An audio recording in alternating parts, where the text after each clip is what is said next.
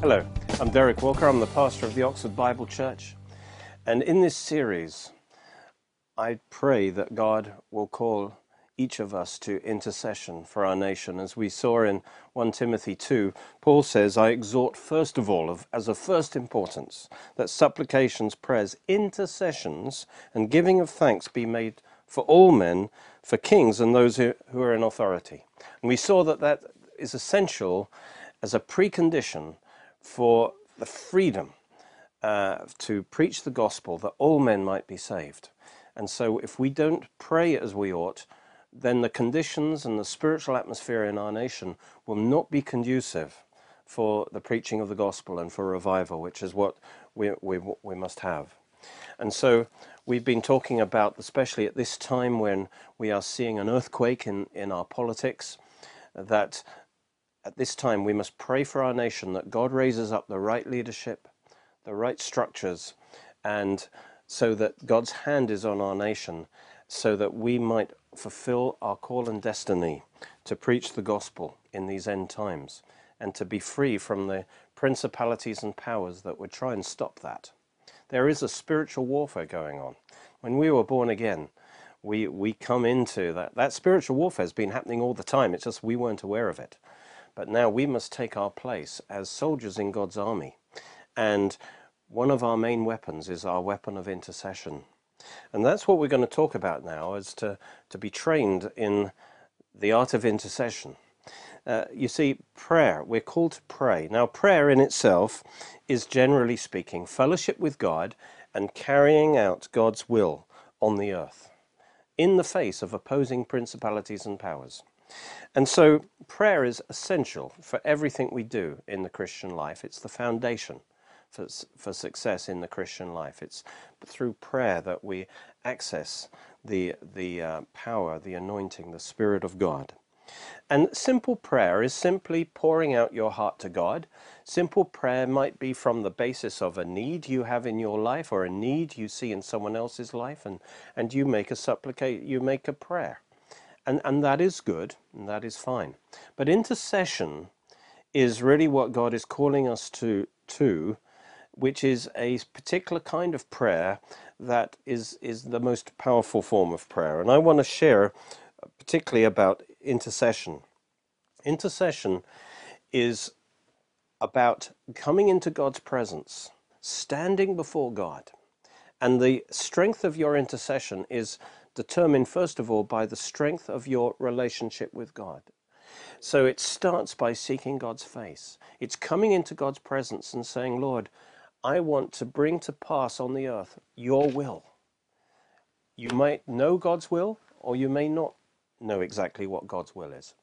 And so you come, you present yourself to God, you fellowship with him, you have intimacy with him, and you let him put his burden on your heart. You let him reveal his will to you. We're going to see that it's based in friendship.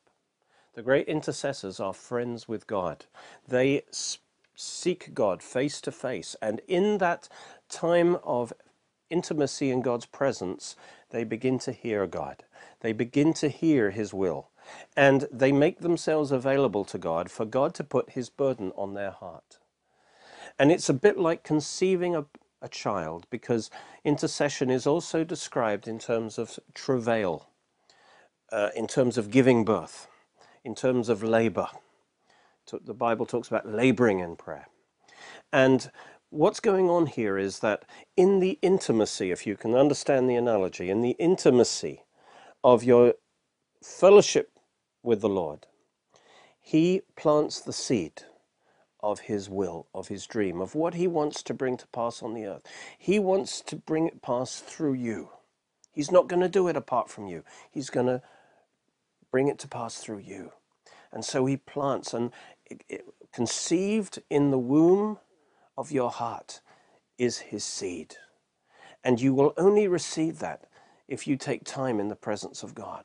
And then when you have that, that, that burden, or that, that uh, seed that is his will, grows inside you. And you carry that with you, and you pray it through until you've brought it to birth. And how long it takes to pray that through could be uh, half an hour, an hour, three hours, days, weeks, months, depending on what that burden is. But you receive it from the Lord, and then you bring it to birth through your prayers. And it's interesting in John chapter seven, when Jesus said, "Out of your belly shall flow rivers of living water." That word for belly or innermost being is actually the word for womb. Out of your spiritual womb shall flow rivers of living water. An intercession, we receive God's seed, God's will, in our womb, in the womb of our heart. And then as we pray it out, as we release it into the earth, we, uh, through intercession, uh, we release the power of the Holy Spirit, those rivers of living water, and that which brings that thing to pass. And God's will is established in the earth, first of all, through intercession. And then as a result of that prayer, it, it can be acted out. And uh, so intercession is a very intimate thing. It's not just shooting prayers to God from a distance. It's getting in the presence of God and receiving his heart, his, his vision, his desire, and then bringing it to pass. He brings it to pass through us, just as a man, as it were, brings a baby to pass through his wife, and she then gives birth to it. So God gi- gives birth to his plans and his purposes through us in that place of prayer. And so that's one way to understand. Um, it is a travail, therefore. There, there is a burden conceived in your spirit by the Holy Spirit through your intimacy with God, which cannot be released apart from intercession. And so intercessors are, are aware of carrying a burden of prayer, and, and they'll, they know when it's released. They would talk about praying through to that note of joy and peace. And so the intercessor, his number one concern is the glory of God in the earth. He's not praying from a position of, oh Lord, I need this, so-and-so needs that. His first concern is God's name, God's glory in the earth. He's, he wants to be friends with God. He wants to pick up on God's heart and then pray that into being. He stands between. An intercessor means the one who stands between God and the earth, God and the situation. So it's the strongest form of prayer, because in intercession, you identify. Um, if, you're, if, if God puts on your heart a certain need, He give he gives you that compassion and that desire for that for that to be fulfilled. And so in intercession you begin to identify with the one you're praying for. It's not like a casual thing, oh God bless bless Aunt Judith. But in intercession it becomes something stronger, because you actually pick up God's burden for that person. You identify with them and you actually bring them before God. And you, in a way, you, you fight for them. And you stand for them as if you were praying for yourself and your need. And an intercessor, as a one who, as it were, carries, like the high priest would carry the twelve stones on his breastplate. They were the twelve tribes of Israel. So the intercessor carries the people that he represents into God's presence. He carries them on his heart. He identifies with them to that extent. So you take, in a way, their situation on yourself, so it becomes your burden. So to pray for the nation, you have to identify with that, with your nation. And you take your nation on your heart, and you fight for your nation.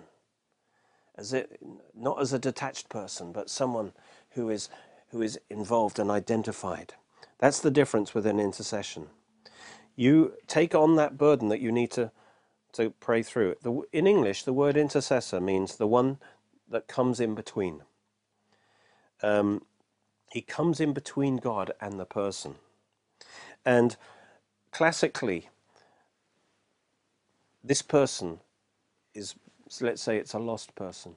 They are under God's wrath, or the nation that is rightly under God's wrath because of sin. And if there were no intercessor, God would have to judge and destroy that one. And the intercessor steps in between God and that person or that nation. And he stands in the gap. And he pleads that God show mercy rather than justice for that person. He fights for that person. Like an advocate in court, that's an intercessor. He represents that person to God. You take it on yourself, or if God gives you the burden, to represent that person before God. And you plead with God to show mercy rather than judgment. And so the intercessor acknowledges God's right to judge that, uh, that land, but at the same time, they plead for God to show mercy because God wants to show mercy. And so he has a great belief in God's justice, but also a great belief in God's mercy, that God delights to show mercy. Almost in some strong intercession we're going to see from Moses particularly, um, he, the intercessor puts themselves on the line. They almost say, Lord, if you're going to judge this person, you're going to have to come through me because I'm standing with them. I'm standing for them. And the great men of God who changed nations were first of all intercessors. What they did before God in prayer was the major part of their ministry rather than what they did before men. So let's look at some great intercessors. First of all, Abraham. The first example of intercession is in Genesis chapter eighteen. Let's uh, choose some selected verses. The Lord with two angels appears to Abraham and they have fellowship together. They, he invites them for lunch and they have fellowship together. That's how it begins. And Abraham is called a friend of God. And you can't be an intercessor unless you're a friend of God, unless you, you put your intimacy and relationship with God first, because intercession comes out of that. It says in verse sixteen, then the men arose from there and looked towards Sodom, and Abraham with them to, went with them to send them on their way. And so they're heading towards Sodom, and we know that he's God's planning to judge Sodom. And the Lord said, shall I hide from Abraham what I'm doing? Now, here is the fact that because God, the Lord has a relationship with Abraham, he cannot bypass Abraham. Abraham is his friend. And he says, should I hide from Abraham what I'm going to do? Actually, he wants Abraham to know, because he wants Abraham to take the place of an intercessor, because he wants to save Lot out of that situation. Amos three seven says, shall the Lord do anything except, the Lord will do nothing rather, unless he sh- reveals it to his servants, the prophets first. Do you want to be a, a friend of God, that God shares his intimate secrets with you? Because you only share these things with friends. And it's because Abraham had that relationship with God that God involved Abraham in that. And as you take time in the presence of God, God will start showing you things concerning the things he wants you to pray about. He lets you into his secrets, and he lets you have a part in what's going to happen. And, and he says, since Abraham, it, basically because of my covenant with Abraham, I'm not going to bypass him. I'm going to involve him. Verse twenty, the Lord said, because the outcry against Sodom and Gomorrah is great, and because their sin is very grave, I will go down now and see whether they have done altogether according to the outcry that is against it that has come to me, and if not, I will know. Then the men turned away from there and went towards Sodom, but Abraham still stood before the Lord. So here's the Lord announcing he's going to go down to Sodom, and if necessary, he's going to judge them. And the two angels go, but Abraham stands between Sodom and the Lord, as if to say, stop, Lord, I know what's going to happen, you're going to judge them. And so Abraham stands before the Lord, and he stops the Lord in his tracks, as it were. If Abraham wouldn't have stood in and just let them go, they would have just gone ahead and judged. And so the first thing about an intercessor is his intimacy with God. Abraham stood before the Lord, face to face with the Lord. You've got to have the boldness to do that, to stand in God's presence. And, and he likes that. He likes that if you can do that. And God only shares his heart with friends who he can work with to fulfill his purposes. You know, you don't share stuff with strangers. You share intimate stuff of your plans and all of that with friends. And then they, they are part of, and they help you, and they're part of what happens in your life. And so a friend is close enough to be trusted. Are you someone that God can trust with his secrets, and then to be play a part in those? Abraham was a friend of God. Isaiah forty-one eight says, You, O Israel, are my servant, Jacob, whom I have chosen, the descendants of Abraham, my friend. See, not all believers really are friends of God. A friend is someone that God can trust and is part of the, their plans. God talk, he talked to God as an intimate, personal friend. James two twenty-three also says that Abraham is called the friend of God because he cooperated with God in his purposes. God told Abraham to offer up Isaac, and Abraham obeyed. And he was a friend of God. He worked with God. The key revelation of friendship really is Exodus thirty-three eleven. It says, "The Lord spoke to Moses face to face as a man speaks to his friend." Do you have that kind of relationship with the Lord? Face to face, as a man speaks to his friend. So intercession starts by getting face to face with the Lord, developing that friendship with the Lord, tuning into him and say, Lord, I want to hear your heart. I want to hear your purposes. I want you to, I want to be part of what you're doing. I want you to put that burden of what you want to do in my life or in my nation on my heart so that I can co-labor with you in my prayers. And so it starts with seeking God's face. What does that mean, to seek his face? It means to seek his friendship, to get to know him, to have that intimate relationship with him. That is where it starts, to be tuned into God's heart. And then God, in that intimacy, he can give you that burden for you to pray through. That's why it says in two Chronicles seven fourteen, this is how you pray for your nation. He says, if my people who are called by my name, you have a relationship with God, you have that covenant relationship, you're called by his name. If you will humble yourselves, and that particularly with fasting. And what that is talking about is the fact that so often we are driven by our own desires. The Bible talks about the lust of the flesh, the lust of the eyes, the pride of life. And these govern our lives. They're too strong in relation for our desire for God, our appetite for relationship, fellowship with God. And the first thing we need to do is humble ourselves, humble our desires. And that is done particularly through fasting, is where you say no to your natural desires in order that you might live by every word that proceeds out the mouth of God, in order to intensify your spiritual desire. So humbling yourself is a first step. And we'll talk about fasting later in this series. Humble themselves and pray. And seek my face. You see, get into the Lord's face. Get before the Lord. And then it says, and turn from their wicked ways. Notice that comes last. Because it's as you come into the presence of God, as you open your heart to him, that he can begin to show you your wicked ways, where you need to repent. You don't, you don't repent before you pray. You, you come into God's presence and then he can show you what needs changing. And then as he shows it to you, You, you are able to repent in your heart. He says, then I will hear from heaven, forgive their sin and heal their land. And so it starts with seeking his face. Jesus said, greater love has no one than this, than to lay down one's life for his friends.